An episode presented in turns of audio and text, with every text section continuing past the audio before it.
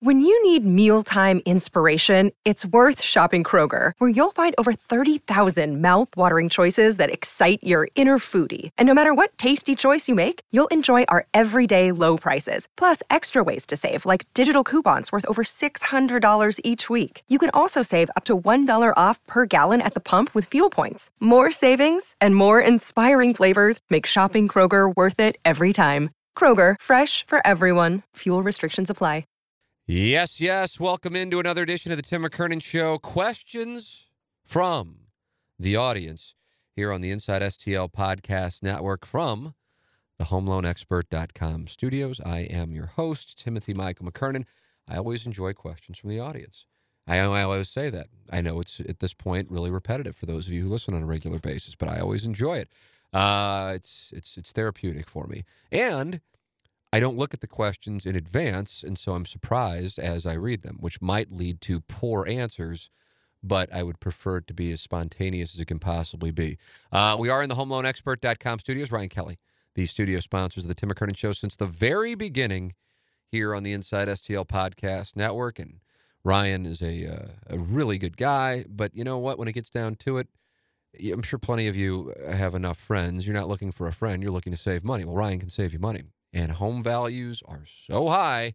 Capitalize on that, whether you're going to refi or you know what, let's let's take advantage of this right now, and and we can we can do something with our home that we wouldn't able to be able to do a couple years ago. Uh, make sure that you're doing business with Ryan Kelley at the HomeLoanExpert.com. Our studio sponsors the HomeLoanExpert.com. Whether you're buying a home or you're refinancing, it's Ryan Kelley, the HomeLoanExpert.com.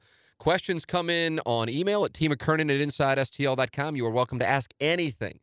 Motherfuck me. Feel free. It's fine. And maybe it'll lead to a great question for questions from the audience. And they also come in on the TMA fan page on Facebook. Uh, I posted uh, the questions from the audience thread and included a picture of me interviewing Barry Bonds. Uh, the picture is uh, from, I believe, the 2000 season and um, there I am with a, a full head of hair uh, and also uh, it looks like like a tan and just a, a young tyke. I was 23 years old at the time, if I'm not mistaken. I'm like four months removed from working in Little Rock, and I'm just in heaven. I look at that guy, and I and I want to say to him, whatever you're doing to keep your tan, make sure that you keep doing that and whatever you're doing to keep your hair, and I know the answer is Propecia, please keep taking your Propecia, son. And and and that's what I want to say to him. And and also, if you could, take the credential off from around your neck. You look like a complete asshat. Those are the things I want to say to him. But I wanted to include an image to to get people's uh, attention that would lead to some good questions for questions from the audience. And I think we have. I think we have succeeded because I see there are a number of them in here, and I see my email has lit up, so I know that we've got some. Uh, let's see what we got. We'll start right here. We'll start at the top. Do you think Missouri fans, as in Mizzou fans, have way too high of expectations for their basketball and football teams? Why can't they sell out on a regular basis? That comes from David. Um, I think for some non-Missouri fans, that is a perception of some Missouri fans, as in you've never won anything. Why do you expect to win anything? And that's fine. I, I, theoretically could say the same thing if I wanted to to to blues fans, um, but you know, my my perspective on I'm, I'm focusing on on football because I'm in a college football state of mind, and college basketball is. My God, my interest in college basketball, like 20 years ago versus where it is right now, it just it just could not be any lower. Uh, it just it couldn't be. I mean, my interest in college football in comparison to where it was 20 years ago, it couldn't be any higher. Um, so, with that uh, said, I am of the opinion, and Doug Vaughn and I had a had a back and forth about this uh, on the Ryan Kelley Morning After. I am of the opinion that the mindset of well, Missouri's never going to be a championship program is not only certainly not the way I would lead an athletic department. Not to say that any athletic department is saying that, um, but I would I would I would not set the bar low when it comes to expectations. Going to bowls and winning six games and jerking yourself off and whatever random pre New Year's Day bowl it is, that that does not constitute success. Uh, and then, um, and then I'd also point to history, and I'm talking about recent history, and how many great years, great years, Missouri has had over the last 15 seasons. Uh, and and and I and I'm and I'm almost like kind of weirded out by like not, you know, not acknowledging that. I, I, I you know, if, if we were having this conversation in let's say 2002, when Missouri was five and seven, coming off a four and seven, coming off a three and eight, coming off a four and seven, uh, with a couple of good years in 98, 97, then coming off a five and six and a three and eight and a three eight and one, and a three seven and one, and a three and eight and a three seven and one, and a four and seven and two and nine, and a three seven and one, and a five and six and a three and eight and a one and ten. I'd understand. But Missouri's record since 2005 is in the top 20 for win totals in college football. Now, I recognize some would point out, well, their schedule's different. Well, I mean, the schedule, you know, most places are scheduling some some layups here and there, and you might say, well, Missouri does it more.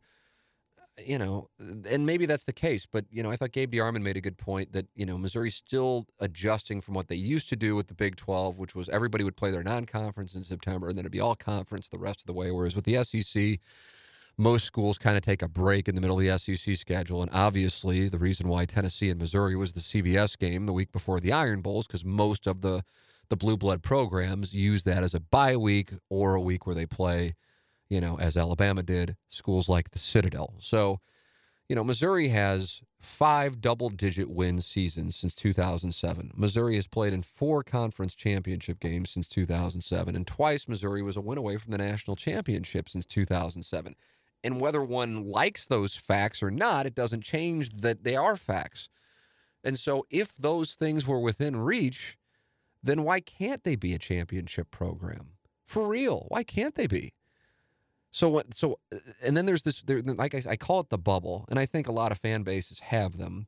For Cardinal fans, those who aren't part of the bubble, they call it the B fib wing. Uh, for those who aren't part of the Blues fans bubble, they call them the Bluesers or the Blues Lounge or whatever it is. And so for the Missouri fan base, there's like this bubble, and everything revolves around which people in the media are for or against them, who shows up to games and who doesn't, and that the attendance isn't good, and that's why we're not good. And it's this really, from my standpoint, uh, odd, you know, prisoner of the moment. Every weekend is determining whether or not Barry Odom gets to keep his job mindset, um, which I just I personally disagree with. Um, you earn support. I mean, my God, can you imagine if you picked up, or I guess Jeremy Rutherford's not writing for the Post Dispatch now, but read Jeremy Rutherford on The Athletic, and as opposed to talking about the Blues' problems and a lack of production from a variety of the high priced guys, he was admonishing uh, fans for not showing up. What a weird fucking line of uh, questioning that is that goes on annually, um, like holding the fan base accountable. I've been to Faurot Field when that place is absolutely batshit. Hell, I've been to Arrowhead Stadium when the place is absolutely batshit in 2007. Been to the Georgia Dome uh, when the place was absolutely batshit in 2013. Not as much in 2014. In 2010, when Missouri played Oklahoma, it is still one of my favorite moments I've ever been in attendance for in a sporting event. When Gahn McGaffie op- returned the opening kickoff against number one Oklahoma you know, which was the high point of a day that started with college game day being right outside the columns in the journalism school. That atmosphere is ridiculous. When Henry Josey broke off his run to essentially clinch the uh, SEC East in 2013 against Johnny Manziel and Texas A&M. But, you know, if you win, they show up. And if you, if you don't like it, okay, I don't know what to tell you. you. You show me. I mean, even in St. Louis with the Cardinals, ask Cardinal fans who were around in the 1970s what the attendance was was like. There weren't no many people saying best fans in baseball then, so that tilts me. And there are a bunch of people now, and it's a weird thing. And I'm kind of like, do you not realize there are screenshots? There are a bunch of people following the te- the Kentucky game who were saying, "That's it, I'm done with Barry Odom. I was defending him before." You know, or that's it. There's no way they can keep him. He's gone. And now these are the same people. Like I actually know who they are. The same people who are like admonishing people for not being supportive of Barry Odom. I'm like, dude, I could, I, could, I mean, I've got other things to do, but I could like pull screenshots and go, what are you doing? It's one thing if you go, you know what? I was skeptical, or I totally thought he could never do it. whatever the case might be. But now, based on the fact that they finished eight and four and won at Florida, and he got Kelly Bryant, you know what? Maybe I was wrong. Or going, I'm still not sold he's going to lead Missouri to the kind of run that Gary Pinkel put them on from 2007 through 2014. But it'd be difficult to acknowledge that there hasn't been progress made over the last month with the Florida win and with getting Kelly Bryant and with beating the hell out of Tennessee and Arkansas and winning against Vanderbilt. But but it becomes this, you know, us against them. Either you're pro Odom you're against Odom, or I told you so. And it takes like the enjoyment out of it. Like the cat and I were discussing on the Ryan Kelley morning after. It's like we've kind of withdrawn from national political discussions because it's not really a, a philosophical give and take. It's, oh, well, clearly you watch MSNBC and clearly you watch Fox News. So fuck off. And I'm just not, uh, it's just, it's, it's nauseating because my perspective is, I don't want to see I don't want to see baseball managers. I don't want to see hockey coaches. I don't like that the NBA cycles coaches out quickly. And I don't want to see college football programs especially be just turning over coaches like they've done in Knoxville, Tennessee, because I don't think it's good for the long-term productivity of the program.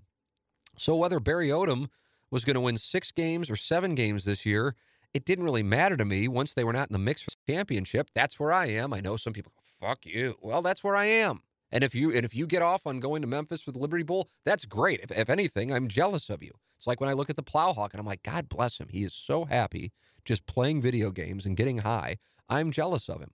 To me, the Liberty Bowl is the equivalent of the Plowhawk playing Dynasties on PlayStation and getting high. If that's what gets you off and you're excited to drive down to Memphis on New Year's Eve to watch Missouri play Oklahoma State, God bless you.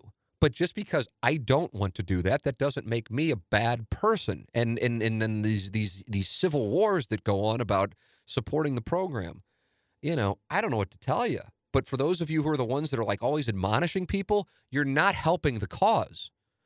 When you when you when you leave the bubble of Power Mizzou or Tiger Board, and then you come out and enter the world with everybody else who's not like living and dying on whether or not this this wide receiver from Sedalia is going to come to Columbia, you know, and you start conducting yourself like that, people go, God, what the fuck's up with these Missouri fans? Even though it's just like a couple of them. So, I, I so I, I think ideally I'm pissing off everybody with this answer because I'm sure there are plenty of people who are Power Mizzou and Tiger Board people going, good for you for saying, yeah, we can win championships around here. And I believe that. I legitimately believe that. I truly, how can you not? They were they were essentially in a college football playoff semifinal twice since 2007. Um, and then and then secondarily, I would say to those of you who do love what I'm saying, but would then be one of the people who like admonish people for not showing up, stop it. You're not helping the cause. I would just say keep supporting the team. Keep supporting the team and don't like go after fans for not going. You can't do anything about it. I'm telling you this, I promise you this. If Missouri's undefeated, which is actually possible, looking at A, the team, and B, the schedule, when homecoming rolls around next year, in the middle of October, that place will be absolutely batshit, even if it's one of those shitty 11 o'clock starts. It will be absolutely batshit, just like it was. Take your pick of games 2007 against Nebraska, 2008 against Oklahoma State, unfortunately, with the loss there. Uh, 2010 against Oklahoma, 2013 against Texas A&M, 2014 against Arkansas. Take your pick. It's happened, and it's happened a hell of a lot of times and think about where this place was 20 years ago. I know, I was covering the team. I mean, on my 21st birthday, Missouri hosted Ohio State. And I was kind of like, uh, I guess I'll go to the game. It was my 20, and I, was, and I had a sideline pass. That was where Corby Jones was decapitated by Andy Katzenmoyer. And it was my 21st birthday. I had a sideline pass because I was working for KOMU I was right down on the field. I think Ohio State was they were certainly in the top five. At least I think they were. I think they were number one when Missouri went to Columbus in '98, and and I was kind of like, because why? You can say I'm a bad fan if that like gets you off like labeling good fans and bad fans and true sons and all of that stuff. Great, but I'm just telling you, you know, you're not you're not winning a lot of people over with that operation. But whatever. I know in the bubble it's like commonplace, and it's like, hold on a second, what is he saying to us? I'm trying to communicate as a Missouri fan who isn't in the bubble that why wasn't I excited about it? Well, you can say I'm a bad fan or whatever, but it's because they had sucked. They were terrible. And then five weeks later, they had won at Oklahoma State, which was a ranked team, which was a huge deal. It was like 51 to 50. They get in a bowl by beating Colorado. And then they play Nebraska in what I would still say is one of the greatest college football games ever with the atmosphere, the energy, the afternoon, and everything that wound up happening, even the unfortunate ending. Brent Musburger on the call.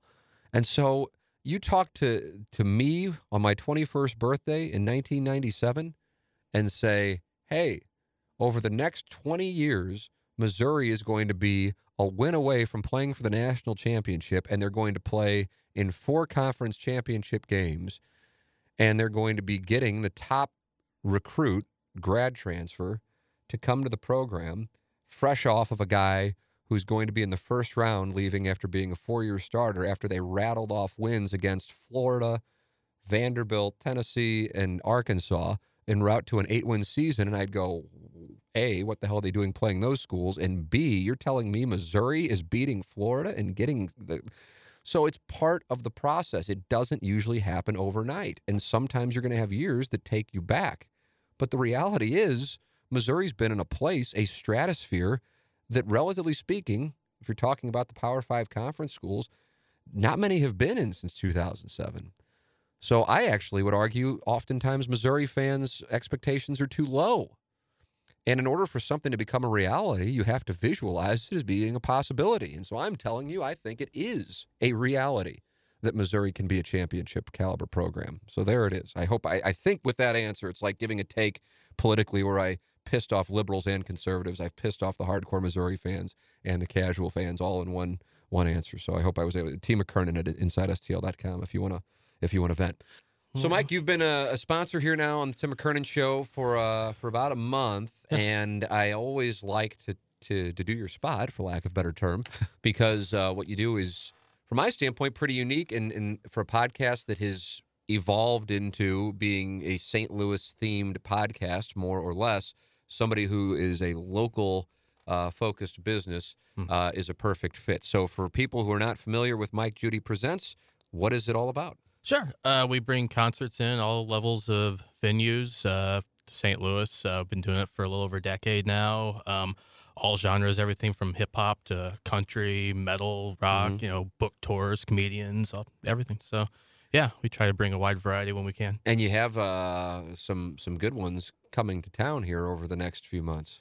Yeah, I mean, I'm just staring here. We've got some hip hop with like uh, Smino with Pageant in a couple weeks, Dave East on Sunday, uh, Maggie Rose. Uh, Gangster Pete's all excited about Maggie Rose. Yeah, Gangster Pete is excited about Maggie That's Rose.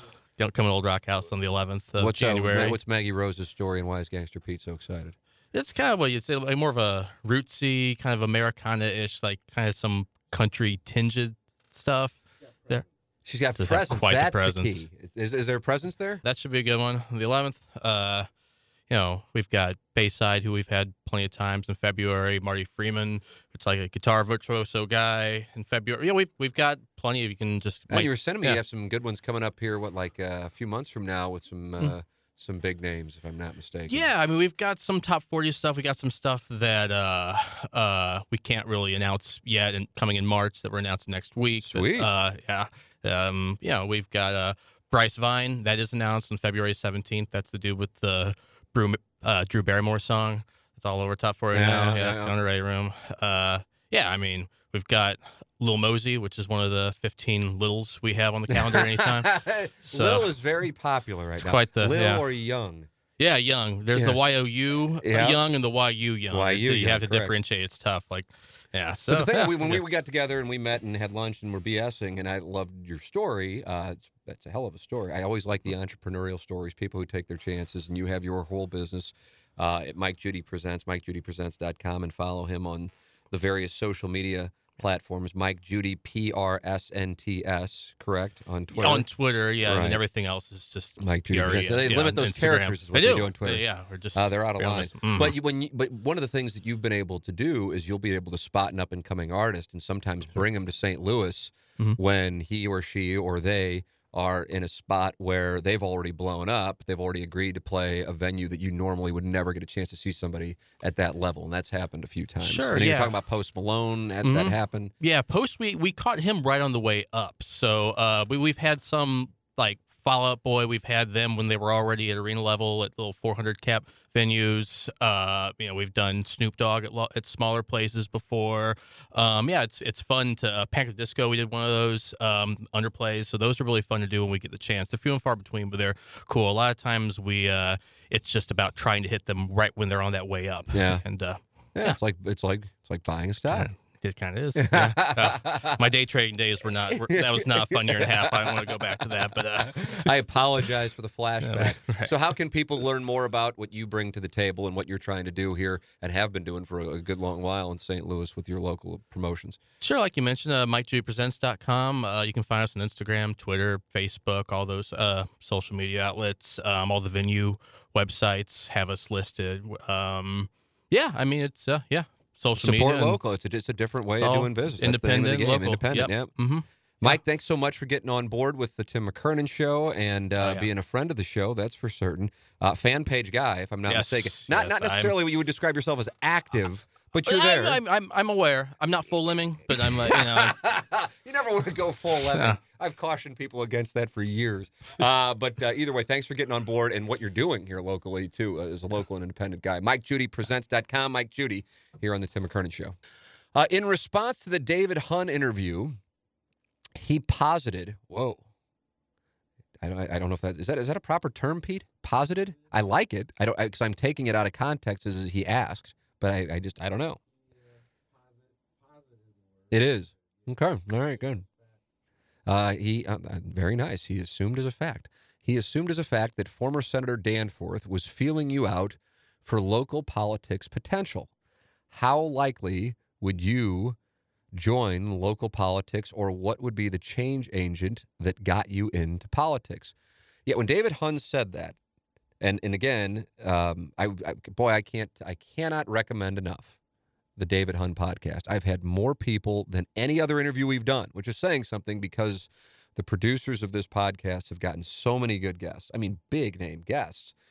Uh, and it's not it's not a shot at David. David was in awe as we were going through the guest list while we were doing the podcast of who's been in here. Um, that that the David Hunn podcast got the biggest reaction, and it, I kind of think it's I don't even know what's in second place. Uh, and and I love so many of the interviews we've done because the guests have been so good, and I'm thrilled and honored that they come on the show. Um, but the backstory is, you know, the lunch that I and I've had multiple lunches. I'm lucky enough. This isn't a you know a brag. You got to be so careful in St. Louis to make sure you're not coming off as bragging. It's I've developed a rapport, as I've talked about before, with Senator Jack Danforth, and and I don't even know how it came up in my interview with David Hunn and I said, you know, Danforth at one point in the in the lunch leaned back in his chair and looked at me, paused, and goes, "So what do you think of St. Louis?" And Anna Marie, my wife, uh, and I were there, um, and it was it was the f- four of us, um, um, Jack Danforth's uh, one of his assistants, and um, and I we just we kind of laughed because it was just like, wow, that's the most open ended question ever. And so David Hunn's supposition or positing, as it's called, is that he was feeling me out to run for office or to become some kind of I don't know what the right term would be. Force certainly would be overstating it, but some something with regard to uh, being a, a, a, face of St. Louis politics, or you know, I don't even know what the right term would be. This gentleman here, uh, Josh, used the term change agent. Um, uh, here's what I say to that and I'm I'm even I'm flattered that anybody would even think that that is what was was going on. I was at the lunch. I can tell you because my wife and I discussed it after the David uh, Hunn interview, and she goes, "Yeah, that I wasn't taking it that way." And I said, "Yeah, I wasn't. I didn't take it that way either." Um, I do think I think it's fair to say that he enjoys our company and the conversations we have. Um, and we do certainly share a number of common viewpoints. But what I would tell you is um, here's what I would say. If you think an agnostic, uh, I don't know what the right term would be for my view on sex. I describe it as being comfortable talking about sex. Many around here just call it being a pervert. Depends on which one, which one you want to describe it as. But an agnostic either sexually comfortable or perverted uh, candidate can win in Missouri in 2018, then I will be more than happy to run for office. But what I would tell you is I am unelectable. Uh, in 2018, and people would say, "Let's just play out the hand." They would take clips from the radio show or tweets or whatever, and say, "How could we possibly have this person represent us?" And they know nothing about uh, me as a father or a husband, or have ever even met me, or worked with me, worked for me, whatever the case might be. Um, but I would be, I would be immediately categorized as whatever, some kind of ne'er do well who couldn't possibly represent a group of people because of the fact that I talk about sex um, or talk about pornography as if I'm the only one doing it for the multi billion dollar industry. I'm just comfortable doing it because part of the way that we've had success with the radio show and the podcast is just by being, you know, this is the way it is. If, if, if something just involves me, like nobody else. So that's why, like, when people ask questions about like radio stories and the unique things that we've experienced over the years, oh my God, could I tell you? I, as a matter of fact, I would love to tell you uh, the stories of like what really happened, for example, in the Albert Pujols thing five or six years ago, or what really happened with Martin Kilcoyne and Jason Barrett that day when he left the show. I, I personally would really like to know what happened with producer Joe that made his ass bleed. All of these things. But the issue is they don't just involve me. So I'm bringing other people into it who might not be interested in having the, the situation discussed. But if it only involves me, and you know the only shrapnel will be hitting me, I'm comfortable talking about it. And so I think so when people said, you know what, I like that David Hunn brought that up, and I had people tweeting at me and emailing me, and here I'm getting, getting asked about it again about me running for office. I mean, my God! And then if you if you really think somebody as esteemed and wise as Jack Danforth thinks that that's what's going on, or is is, is what's going on with Jack Danforth, and I would tell you, I don't think that's what's going on. Um, I mean, that's that's flattering that people think highly enough of you know whatever it would be that they think that I would do a good job. I'm just telling, and I th- I think I would do a good job too. However, I'm telling you, I could never win a race, so it doesn't matter if I think I do a good job. So I'll stick to what I do um, because I'm telling you, I couldn't get elected. It would be like they whatever, like my, like a retweet of Mr. Marcus from 2011 would come out, and you're going, "Who's Mr. Marcus?" I go, "He's a wonderful adult performer. He's a delight. Always would wear a, a, a black Dodgers hat." Uh, but how could you possibly be a good person if you watch pornography? That's where we are. How could you possibly be a good person if you are not uh, whatever religion or if you're agnostic? And I recognize that's the way that it is. It's certainly changing. It's changing drastically. But, you know, is that something I, you know, want to expose my family to or I want to personally go through? No, it's not necessarily something. So we can do plenty of good uh, by not putting ourselves on the ballot. But if somebody really thinks that I could uh, I could win a, a race, um, then then then God bless America. I'm telling you, uh, I would I would be I, at least I would guess that I would be considered unelectable. Uh, let's see. Oh, here we go. Why not? Do you have any fun stories about how your affinity and openness for adult entertainment, you see what I'm saying, has impacted a relationship or situation? Maybe an awkward conversation with your parents or in laws. Uh, that comes from Fancy Todd. That's a great question. And it just happens to be right after I was asked whether or not I would run for office, which was perfect, which shows to you why I can't run for office. But uh, why did I just turn into Regis Philbin there? But here is here is here is my answer to that. I, and I have no like it's like funny to me because there are people like who know me really well. I don't want to say know me like, but Ben, ben I'll use Ben Frederickson as an example because I was just texting with Ben Frederickson, and just like jokingly, and I think it was on TMA when he was filling in one time uh, like, you know, like talked about that. Like in Dan McLaughlin, we're doing the, the, the show that Dan and I do, and you know, the joke is, you know, oh, don't bring up porn talk here. Is it like, and I love how like I'm just like I'm pigeonholed as that guy. My thought process to get here, I'll give you my official State of the Union on on my viewpoint on talking about pornography. I don't see it. I don't see it as wrong. It's it's as simple as that. And then usually the people who are participating in it have to have a certain level of comfort in order to do what they do for a living. And then, therefore, if they're comfortable, see what I'd like to think are some good interviews that we've done on the Tim McKernan show, not with adult film stars, but when guests get comfortable, if they're comfortable, they're going to be better interviews. If you give me the option of interviewing, I don't even know who's the, the biggest name in the game right now, Abigail Mac or Tori Black or something like that, against like take your pick of professional athlete who's currently playing and is only a couple years into his career, I already know what's going to happen. The Tori Black interview, certain people text in and, and condemn it, uh, but it'll be a hell of a lot more interesting than the athlete who's going to give you cliches. It's going to be bad radio. And I'm not interested in. That's why we don't have many guests on TMA. I'm like, I've done it now long enough. I know what the program is. Most of the time, it's going to be boring, and I'm not interested in it. I don't fortunately need to do that shit. If somebody said, "Hey Tim, we're going to triple your salary, but all you can do is talk sports, and you got to do an interview with this beat writer once an hour, and then this beat writer the next hour," I'd be like, "Yeah, I, mm, I'm out." And I'm sure people going, there's no way. And I'm going, I'm telling you I'm out because odds are the place that would do that would be like a, a big corporation and it would probably only be like a two year deal. And after the two years, that tripling of the salary would be gone because I'd be doing a shitty show and people would say I failed. Why? Because I wouldn't be running my offense. And my offense is to talk about the things that I know, even if the audience doesn't want to acknowledge they're interested in, they're interested in. I know I'm not the only one that's checking out what's going on in the stag industry. And I also find the stories to be amusing. And I don't find sex to be bad.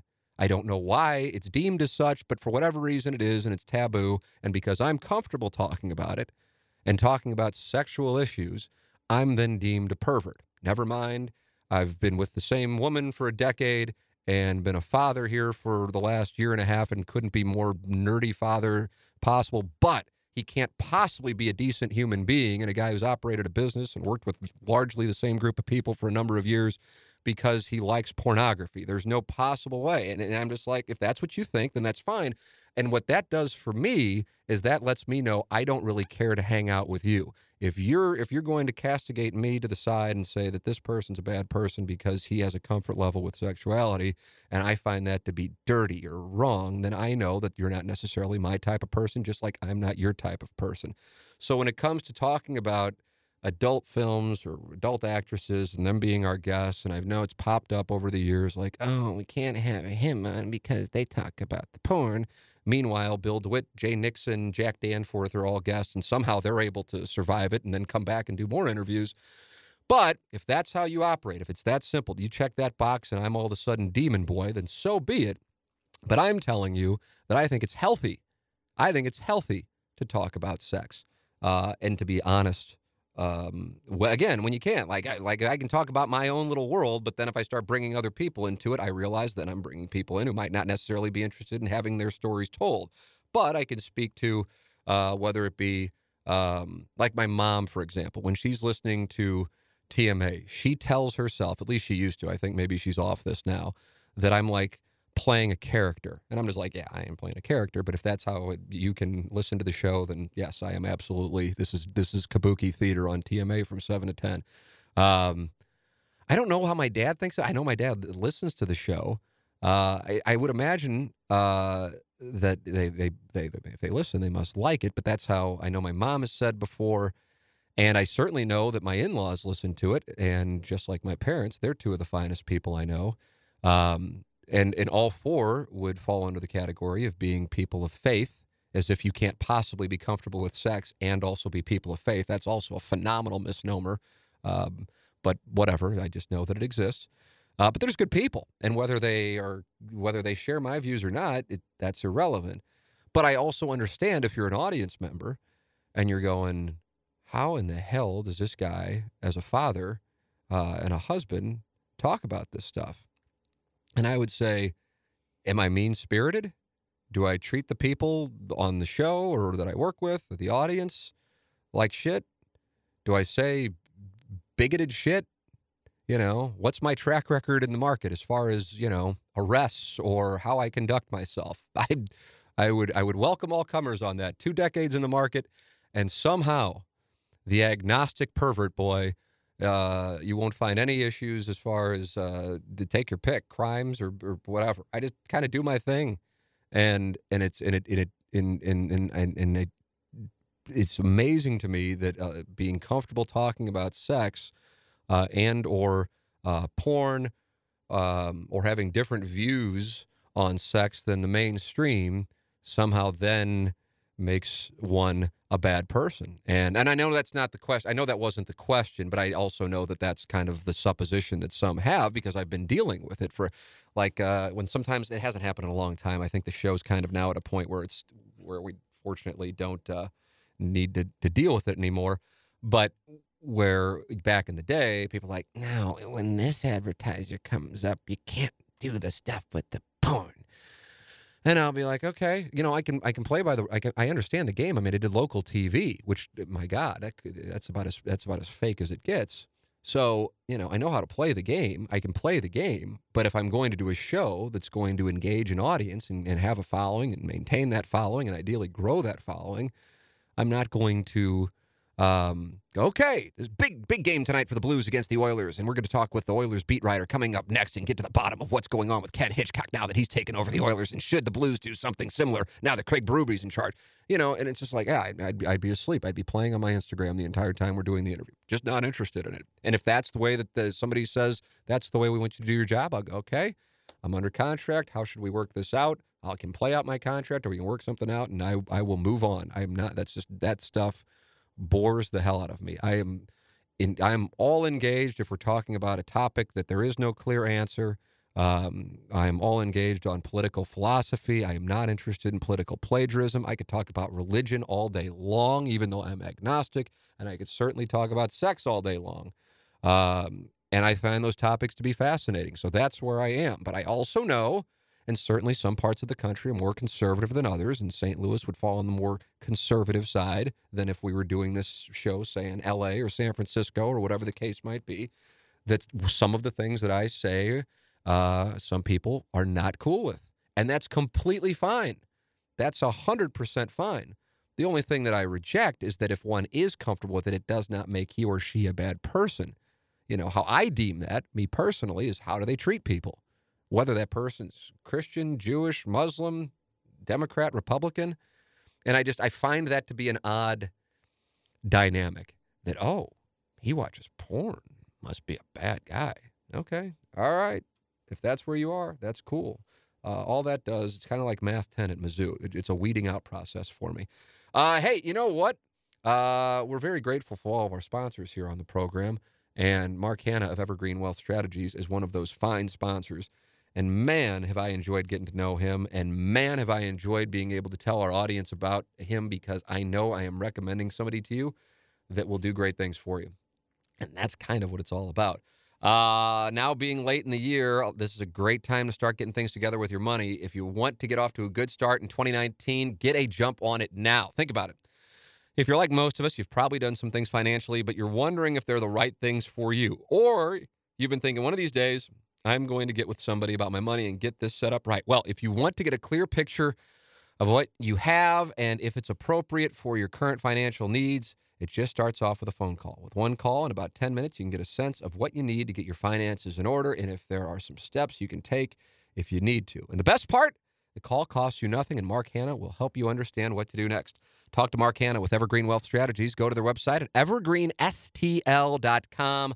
Mark helps everyday people meet their financial goals by helping them create a clear picture of their finances. So call Mark at 314 889 0503 or go to his website at evergreenstl.com to find out more. Mark Hannah, Evergreen Wealth Strategies. All right, those all came from the TMA fan page. I have some other ones here uh, in the QFTA file in my email, and let's go to this one. This is good. This is good. We're going politics, sex, and now religion. You're hitting on all the hot buttons. Tim, like you, I was raised Catholic, attended Catholic grade school, and went to a Catholic high school. My family attended church regularly growing up, but I found myself turned off from the religion because I felt like it was something that I was forced blindly into accepting as truth. Now, as I prepare for marriage and to become a hot stepdad myself, I wonder if once my stepdaughter slash future children start to hit their middle school years, if it is wise for us to stop forcing a religion down their throats and let them make the decision on their own. Or on the flip side, I feel like the path my parents forced me down did actually treat, teach me morality, right from wrong, and form me into a relatively decent person. Do I stick to that approach? What sort of approach do you see yourself taking with your own son? Thanks. That comes from Don, also known as Carlos Spicy Wiener. I feel like I've gotten some form of this question a few times, and I love it each time because uh, my uh, my my answer can change almost week by week or month by month. And it's a weird spot. I, for example, I can I'll, I'll tell I, I, think an anecdote that certainly doesn't identify the person, but uh, one of my peers, uh, St. Louis U High person, uh, one of my favorite people, actually, somebody we talk about somebody running for office. This person should run for office, um, and uh, and has kids. You know, they're starting to get to the high school age and he, uh, as I said, was St. Louis University High School graduate like myself, and was thinking that he wanted to send his uh, son there if he could get in. And um, and they took a tour of the school, and he said we were really uncomfortable with all of the, you know, religious pictures, the Jesus pictures everywhere. And I know for some people, right when you hear that, I think that probably that's like a brushback pitch. You don't like hearing that, and I get that. I understand that. I'm not saying you're wrong, and I'm not saying he's wrong either, though. Um, but let's let's have an honest conversation because it was a real thing. This is a real anecdote. Uh, because if this this I guess at this point, what 11, 12, 13 year old hadn't had religion as a part of his life, uh, if his family had decided that wasn't the way that they wanted to raise him, uh, now all of a sudden part of the curriculum at any Catholic school is going to be theology. And so now all of a sudden that's that's one of the ways your grade point average is determined, and then therefore, you know, positioning you for uh, your pursuit of of college. So, you know, I have a 15 month old at this point, and obviously a ways away. But you still look at what's coming up here in just a few years, and I honestly go, I legitimately go back and forth on it. I could talk about this with people all day long, not as a you should do this and I should do this, none of that. Just like, what do you think? What did you do? And, you know, as I've said before, the way I try to operate, um, and I've been doing it for, for about 21 years, and I don't know what the impetus was for it, and it's certainly not like I've been able to do it in an absolute fashion. Uh, I, I certainly have not, but is to attempt to treat others how you'd want to be treated, or if you would want to cite it as a New Testament teaching, if Christianity, feel free. I don't do it because it's a Christian teaching. I just do it because I've found that that's a good way for me personally to live. Uh, and then to each their own. And I know I've visited this before on questions from the audience, and it usually comes up when people bring up religion. And uh, and so I think there is value in many religious teachings, and I wouldn't limit to a Catholicism or Christianity or Judaism or Islam or Buddhism, or whatever the case might be. Um, it's when I feel like religion is either hijacked uh, to fit a certain political narrative, and I'm not limiting this to the United States for certain, or I'm not limiting it to wherever you may think I'd be limiting. I'm call, I'm talking about across the board, theocracies anywhere. Uh, I'm not on board. I'm just not on board, and that's where I. That's where for me, I really get turned off. Um, and and like I said, I I, I just you know, it's it's well, it might not be coming as much since you know in 2020 uh, it won't be a Republican primary, but historically, when you have a Republican primary, uh, and I think it's an unfortunate thing because I think it keeps a lot of potentially great candidates out of it. Where do they start? They start in Iowa. What are they going to do? Attempt to appeal to social conservatives. Where is the third race in South Carolina? What are they going to do? Appeal to social conservatives. So a number of people who might be potentially great candidates have to go, God, I'm a Republican, but there's no way I'm going to contend in Iowa and South Carolina because I just don't have these views and I'm not going to act like I do. Or you do act like you do, and then the general election comes around and you're going, oh, God, I said this, and now it's going to kill me in the general. And uh, I just, I, I'm, you know, uh, but, but here's the other side of it. If that's how people view things, part of tolerance is being tolerant of things that you don't necessarily agree with. You can't you can't just be tolerant of the things that you're on board with, you know. So th- th- it's kind of like my Mizzou football answer at the outset. I see some stuff that I guess if you would call it liberals, Democrats, whatever you want to do, that I'm going, okay, while you're preaching tolerance, you're actually lacking the self awareness to go, holy shit, we're actually being intolerant. And we're being intolerant of people of a certain faith. It's a nuanced situation. This is not easy, you know? As Michael Douglas says in The American President, America is hard. You've got to want it. It's going to put up a fight. So it's not, if it were easy, we would have an answer. But what I'm saying is, uh, I've, I've noticed just like a shift in the landscape of like, you know, from my standpoint, it's, it's not it's not cool to shit on any group of people for something that they have absolutely no control over. I, I that's that's just kind of how where I am. But I also don't then necessarily want to go firing people if and when they do, and if and when they slip up. And you go, God, this person's been in the public sector, or private sector for 30 years and been a, a grade A citizen. But did you see that tweet? Now we've got to take them out, you know, and we're going to weaponize that and make that an example for take your pick of whatever political cause to to justify their existence and raise funds, which is what I believe goes on. Um, and that's the stuff that I don't like, and I don't like it. And I know it's cliche, but I don't like it because I see it going on on both sides, the proverbial both sides. Um, and it's and it's it's also an awkward spot because as a broadcaster, knowing that inevitably my death in, in, this career will be at the hands of the Pitchfork Mafia. I don't know if it'll be Twitter or some new platform, but I, I will be taken out. I can already. This is no Nostradamus like prediction. I'm just telling you this is how it will go. Um, it's just a matter of what it'll be. But uh, that that there are things that I want to say oftentimes about certain issues, but I know if I say them, that they will be construed in a way that I know I'm not intending them to be said, then they will be isolated into a soundbite or a tweet, taking the context out of them, and then I will be destroyed by people who do not know me. And I will be judged by people who do not know me. And I'm just not interested in it. And it sucks because I think it allows things to go rolling down the hill that a lot of people who would certainly not normally be considered left or right. I love when I'm going, Tim's a big leftist, you know, big.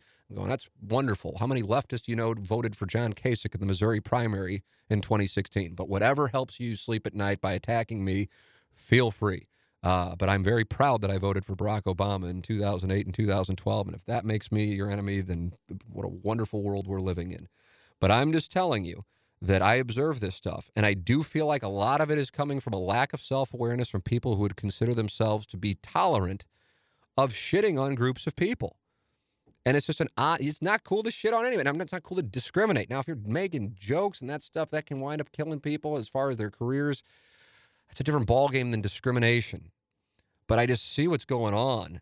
And it is, woo, I'm telling you, as a broadcaster and just kind of like trying to navigate the channels of the the unwritten rules, but you just kind of think you know what it is and you're just trying to avoid the pitchfork mafia and survive as long as you can if you're really going to try and do an honest show.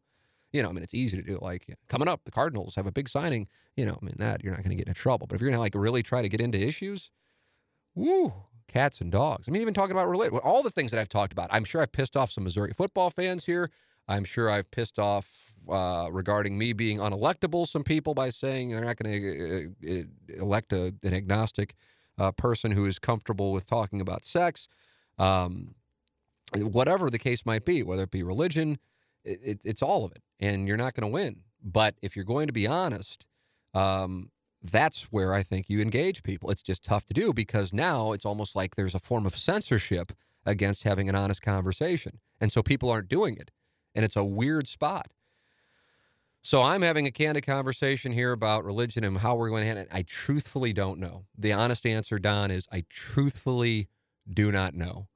Um, I want to, I want to, if I can, give my son, and if we have any other children, the best possible education and let him, and if there's a her or another him, or if it's just Jameson, whatever it is that he wants to do um, with his life, I will provide guidance, but I just want him to have a happy life.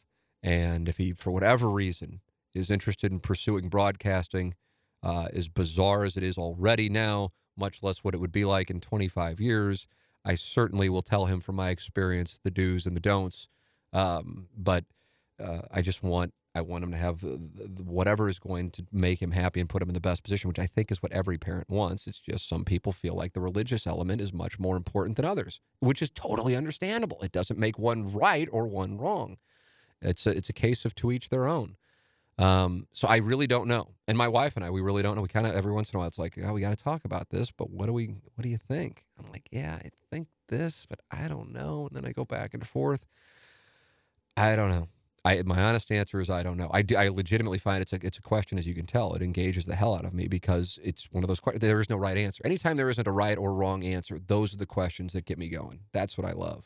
And then the minute somebody shows up thinking that they do have the absolute right or wrong answer, that's when I'm like, all right, let's see what's going on on Instagram. Let's see what Abigail Mac's doing in London today. So that's that's kind of where I am on it all. Hey, James Carlton is on board with the podcast, and he has been since the very beginning. His number is 314 961 4800. He is online at carltoninsurance.net. If your insurance costs a leg and an arm, call James Carlton State Farm. I did. I made the switch to James Carlton, and I couldn't be happier that I did. I would recommend you do the same thing. The great thing is they do all the work for you, so you don't have to worry about dealing with any of the paperwork. They're going to do it for you. How great is that? James Carlton does an incredible job. I was just with somebody yesterday who said they also made the switch it excites me. It excites me because now I know that uh, that hey, listen, it's a lot better. I mean, this is a different world. It's a it's a I'm meeting with my uh God, you say it and then it can come off the wrong way. Um, but whatever. I'm meeting with some people, and then James like, "Hey, can I come to the meeting?" And I'm like, "Look at you." There's not like any money to make out of it. He's just like, "Yeah, I think it'd be good for me to be." I'm like, "Look at you." I mean, this is just that's what he's got going there. I mean, I'm telling you, if I could buy stock in somebody, I'd buy stock in James Carlton, the way he operates his business. 314 961 4800 or go online at carltoninsurance.net. There it is, another edition of questions from the audience. It's in the books. Uh, it was like the Mount, Mount Rushmore of topics that will lead to hate emails. T. McKernan at InsideSTL.com. Send them my way. If you agree, if you disagree, it's, it's, it's fine. I mean, these are these are my opinions, and maybe you can uh, come to the table with a, a, dissenting opinion, and maybe it'll change my opinion. I don't know. Uh, T. McKernan at InsideSTL.com. Thank you to Ryan Kelley, the HomeLoanExpert.com. Mark Hannah, Evergreen Wealth Strategies. James Carlton of CarltonInsurance.net. Thank you to Johnny Londoff Chevrolet. Mike Judy presents, all for being part of the Tim McKernan Show here on the Inside STL Podcast Network.